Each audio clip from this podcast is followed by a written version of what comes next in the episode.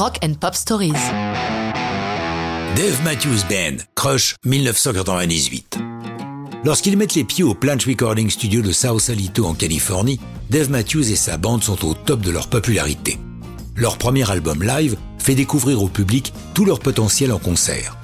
Pour leur troisième album studio, ils sont à nouveau en compagnie de Steve Lillywhite, le producteur de U2, la référence absolue du moment en termes de production artistique. Les invités sur l'album vont être nombreux. Alanis Morissette prêtera sa voix, Greg Howard viendra avec son Chapman Stick, une sorte de guitare et basse mélangée pouvant avoir de 8 à 12 cordes, et les violons seront assurés par le Chronos Quartet. Le groupe entame les séances à poil. Ils n'ont pas une seule chanson décrite.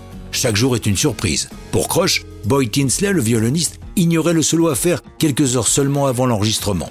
Le pitch de Crush Passer des heures, une nuit, avec une femme avec le sentiment que ça ne doit jamais finir. Puis tomber amoureux, en devenir fou, vous sentir comme sur un roller coaster.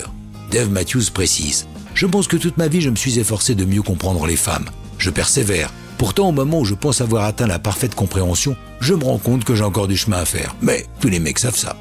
Fan de Willie Nelson, Matthews commence le texte par le mot crazy, clin d'œil à une chanson du vétéran qui porte ce titre.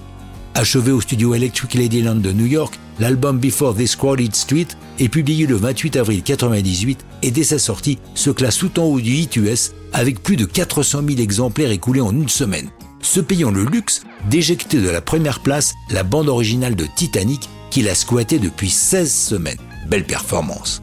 Crush est publié le 8 septembre dans une version single ramenée à 4 minutes 30, la version album s'étendant sur 8 minutes.